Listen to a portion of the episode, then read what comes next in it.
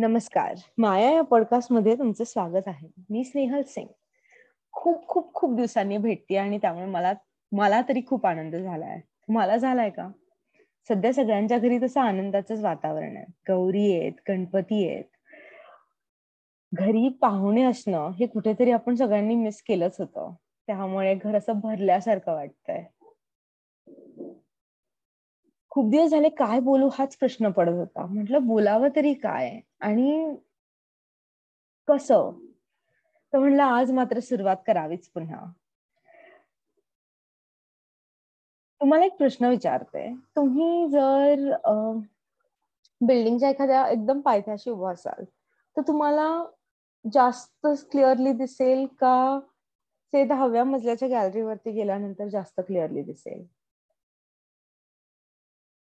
सोपं आहे ना? गॅलरीवरती गेल्यानंतर दहाव्या मजला म्हणजे जास्त लांबचं जास्त क्लिअर असं दिसतं.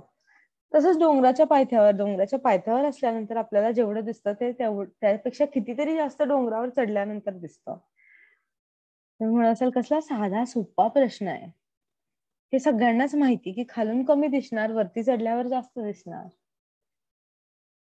पण आयुष्यात आपण हे कितीदा विसरून जातो ना की आपण आता जिथे आहोत तिथून आपल्याला सगळंच दिसतं असं नाही. पण त्याच्याहून वरती गेल्यानंतर आयुष्याची ती पायरी चढल्यानंतर थोडस जास्त क्लिअरली दिसतं. आणि मग अजून काही पायऱ्या चढल्यानंतर अजून जास्त क्लिअरली दिसतं.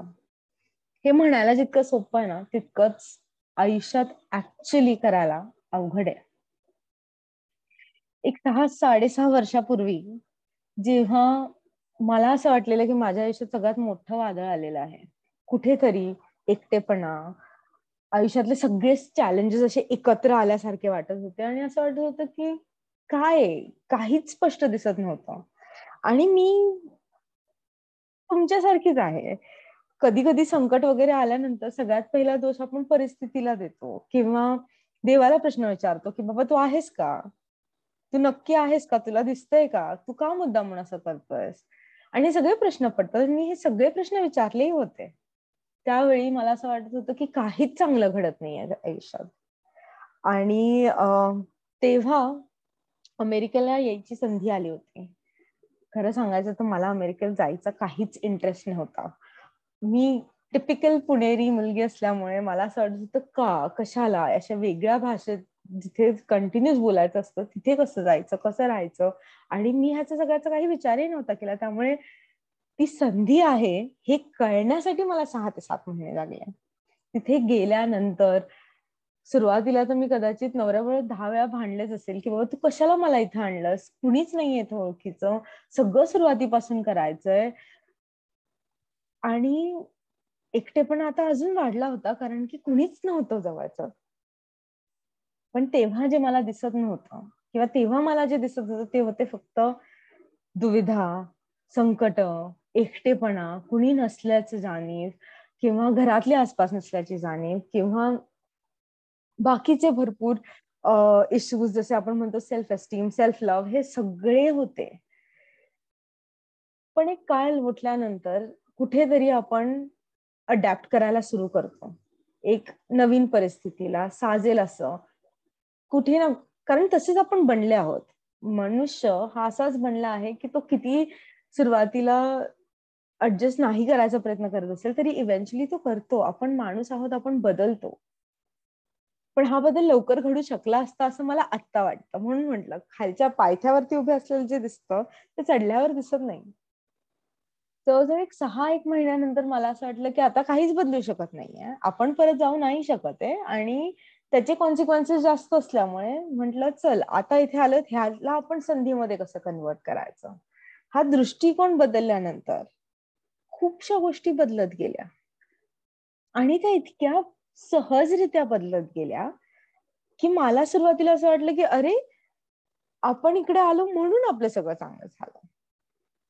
पण खर तर आज या गोष्टीचा सहा वर्षानंतर विचार केल्यावरती लक्षात येतं की मी बदलले म्हणून परिस्थिती बदलली. मी माझ्या मनातले विचार बदलले मी माझा दृष्टिकोन बदलला आणि म्हणून माझी परिस्थिती बदलत गेली. आणि परिस्थिती म्हणजे नक्की काय? तर मला जास्त संधी मिळाल्या. मला काम करायला भरपूर लोक भेटली. मी नेहमी एकटी काम करणारी खूप लोकांबरोबर काम करू लागले. माझं नाव खूप जणांना माहीत झालं. आणि या सगळ्याचा मी काहीच प्लॅन वगैरे विचार वगैरे केला नव्हता. ते घडत गेलं फक्त माझा विचार बदलण्याने.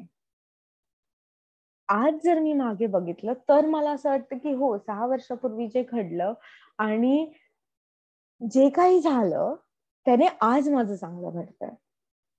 हे तुम्हाला सांगायचं कारण काय? तर आता तुमच्या डोक्यात कुठले विचार आहेत? आहे का कुठली परिस्थिती अशी जी तुमच्या आवडीनुसार नाहीये? तुमच्या सोयीची तर अजिबात नाहीये. पण तरीही तुम्ही त्यातून आता जात आहात. तुम्हाला हवी हवी असल्याशी नसेल. पण मग तुमचा दृष्टिकोन त्याच्याकडे काय आहे? ह्याच्यातून बाहेर निघायचा का? ह्याच्याकडे बोट दाखवून असं आहे म्हणूनच मी असं जगतो किंवा जगते असं म्हणण्याचा. कारण कुठल्याही गोष्टीची सुरुवात ही आपल्याकडूनच होते आपल्या मनातल्या विचारांकडून होते आणि विचारांनी दृष्टी मिळते. इंग्लिशमध्ये अशी म्हण आहे की your mind can only conceive as much as your your eyes can only see as much as your mind can conceive म्हणजे तुमच्या डोळ्यांना तितकंच दिसतं जितकं तुमचं मन त्याला दाखवू शकतं. मग तुम्ही स्वतःबद्दल स्वतःच्या मनात स्वतःच्या परिस्थितीबद्दल काय बोलत आहात?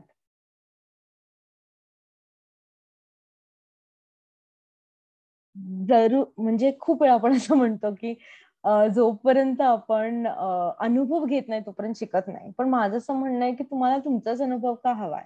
मी माझा अनुभव सांगतेय ना. माझ्या अनुभवातून तुम्हाला यातलं काय भेटलं तर मला नक्की कळवा. पण आत्ता आत्ता तुमच्यासमोर कुठला असा प्रश्न आहे? आणि त्या प्रश्नाचं उत्तर तुम्ही काय देताय? तुम्ही दुसऱ्याकडे त्या परिस्थितीसाठी ब्लेम करताय का तुम्ही स्वतःच्या आयुष्याची स्वतः जबाबदारी घेऊन गोष्टी बदलताय? साडेसहा वर्षापूर्वी माझी आयडेंटिटी फार सोपी होती. मी एक फ्रीलान्स ट्रेनर होते जे एका कंपनी बरोबर काम करत होते. आणि काही गोष्टी आणि परिस्थिती आणि घरातल्या प्रॉब्लेम्स आल्यामुळे मी ती नोकरी सुद्धा सोडली होती. माझा नवरा ट्रॅव्हल करत होता आणि मी लिटरली सहा एक महिने एकटी राहून कुणाशी न बोलता राहिले होते. अगदी माझ्या आई बाबांशी सुद्धा नाही. त्या परिस्थितीपासून आज आज मी लेखिका आहे माझी दहा पुस्तकं आलेली आहेत. मी जवळजवळ अडीचशे ते तीनशे लोकांना पुस्तकं लिहायला शिकवलं आहे. त्यांची पुस्तकंही आता लॉन्च होतात एक एका मागून एक. खूप नवीन लोकांना भेटले खूप जणांकडून खूप काही शिकले. आणि त्या काळी मला देणारं प्रोत्साहन आज मी कुणाला तरी देऊ शकते ह्यात मला सुख असं वाटतं. पण ही परिस्थिती बदलणं हे माझ्यावर खूपच होतं. आपण म्हणतो ना आयुष्यात उतार चढाव येत राहतात. आपली हार्टबीट सुद्धा उतार चढावच असते ना. सरळ असली तर आपण काय म्हणतो? हे तुम्हालाही माहितीये मलाही माहितीये. मग आयुष्यातले जे चढ असतात तेव्हा आपण जितके आनंदी असतो तोच आनंद उतारांमध्ये का नाही? कारण तिथे आपण काहीतरी शिकण्यासाठी पोचतो. तर तुम्ही आता काय शिकताय? कारण तुम्ही जिथून शिकला की तुम्ही लवकरच वर चढाल पुन्हा. आजच्या माझ्या अनुभवातून तुम्हाला काय वाटलं हे नक्की सांगा. आणि असेच अजून काही अनुभव मी घेऊन येणार आहे. आणि काही खूप मजेदार गोष्टी सुद्धा. पुन्हा लवकरच भेटू. तोपर्यंत काळजी घ्या आणि एक स्माइल तर खुद के लिए बनता ही है हसत राहा. लवकरच भेटू.